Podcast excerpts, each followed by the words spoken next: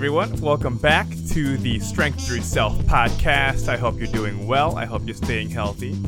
It's your host, Paul Mora. Thank you again for joining me.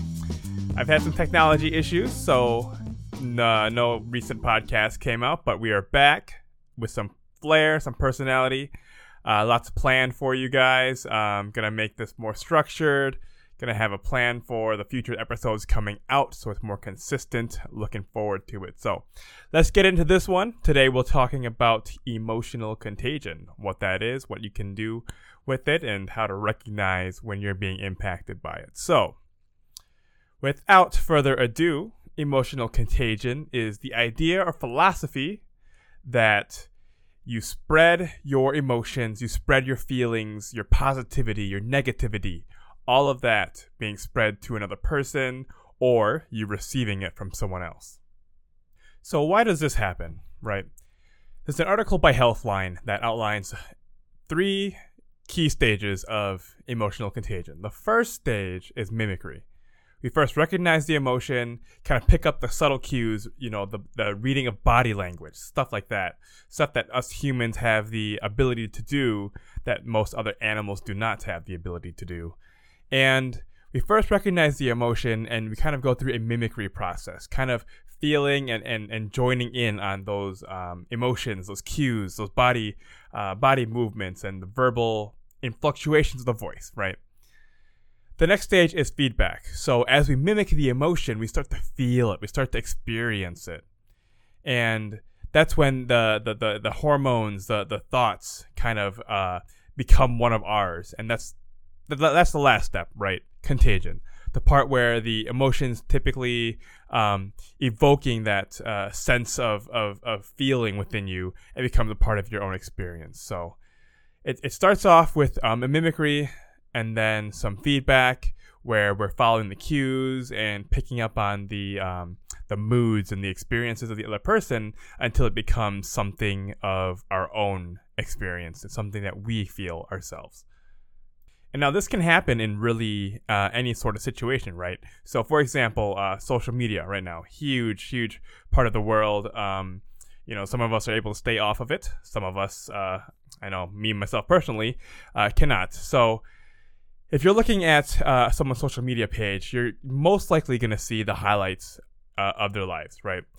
we tend to post the the highlights, the good, the positivity, and and those posts give us that feeling of of um, happiness and you know um, and joy usually. Now that's what kind of markets the people brings them in gets the followers right? And it, it's okay it's totally fine but then take that into um, you know the other context in, in a professional manner.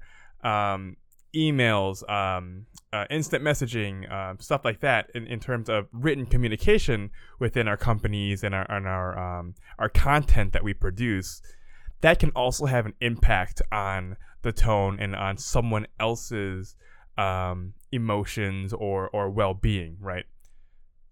So if we're communicating on a very positive tone, positive manner, whether it's you know, providing constructive feedback or praising another coworker, the general vibe of that conversation or communication um, process is going to impact the way that message is received. Okay. Well, the same dang darn thing is going to happen if you have a negative approach to that, right? So let's say we're, we're trying to work through um, an issue with a, a coworker, and your coworker is definitely pissing you off. Well, if you go about it in a very negative and confrontational way, then they're going to come back at you with the same uh, negative connotation. And that's not a surprise, right? That's not a surprise. So, on a professional level, if you're working with someone, the best way is to recognize that your tone and impact is going to affect the outcome that's going to happen next. And to approach it in a positive manner is going to help you move through that uh, moving forward. So let's put this in perspective. Let's get let's talk about some scenarios and examples that you might come across in the future. The first one is if you're a business leader or a manager, right? And you have your own team to manage. Well, the best way to approach them is to be positive, right? That's that's not a secret. that's going to impact productivity and motivation moving forward. All that fun stuff that, you know, ends up helping to drive revenue. Another one, sales. No surprise there. Emotional contagion is huge in sales, right? Now, I'm not personally in sales. I'm in consumer and customer relationship management, so that's more so my forte is managing the relationship. But in sales, these guys are pros and experts in being able to manipulate and control the emotions of the other person. Basically, through the use of their own body language, their own inflections in their voice. They're masters at this. And that's how you close the deal. You approach with a very positive uh, mindset, very, very strong personality, and then you, you know, provide value, tell them why your product or service is, is going to benefit them. All the while, you're also changing the emotions and, and the personality of the other person to better um, have them open up to your, your, your speech and your um, presentation. So emotional contagion, after being conscious and mentally aware of it, is just another tool to add to your toolbox on things you have the control over your in- inflections your body language your your your vibe your persona to get that to impact another person and kind of help change and motivate their mindset now in the same aspect of you changing someone else's emotions and mindset the same thing can happen to you if you're not aware of it. So, be able to recognize and be, be thoughtful of emotional contagion and how that can be impacting you. When you're reading a, an email or communicating with someone verbally, notice how you're acting to them. Are you the one being affected by their personality and their emotions? Or are they being affected by you and impacted by you?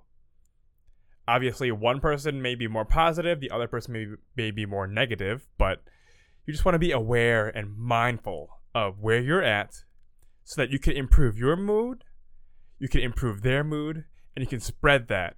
The same way that music can affect us and how we feel, how we react, how we go about our day, this is the exact same concept just broken down into people to people, right? So take this tool and just recognize it. That's really all there is to it. Is just recognizing this is a thing, understanding and knowing how it can impact your day, and just be mentally aware of how this can change you and how it can impact other people. Thanks for joining me, guys. It's a short one today, but just wanted to share the word, wanting to bring some personality, some flair to these podcasts, you know. For those of you that know me, there's a lot of layers, so Join me again next time. Uh, feel free to share your thoughts and feedback on any of my social media um, at Strength Through Self on Instagram, Strength Through Self at gmail.com, or check out the website strengththroughself.com. Until next time, be better, achieve more, and we'll talk to you soon.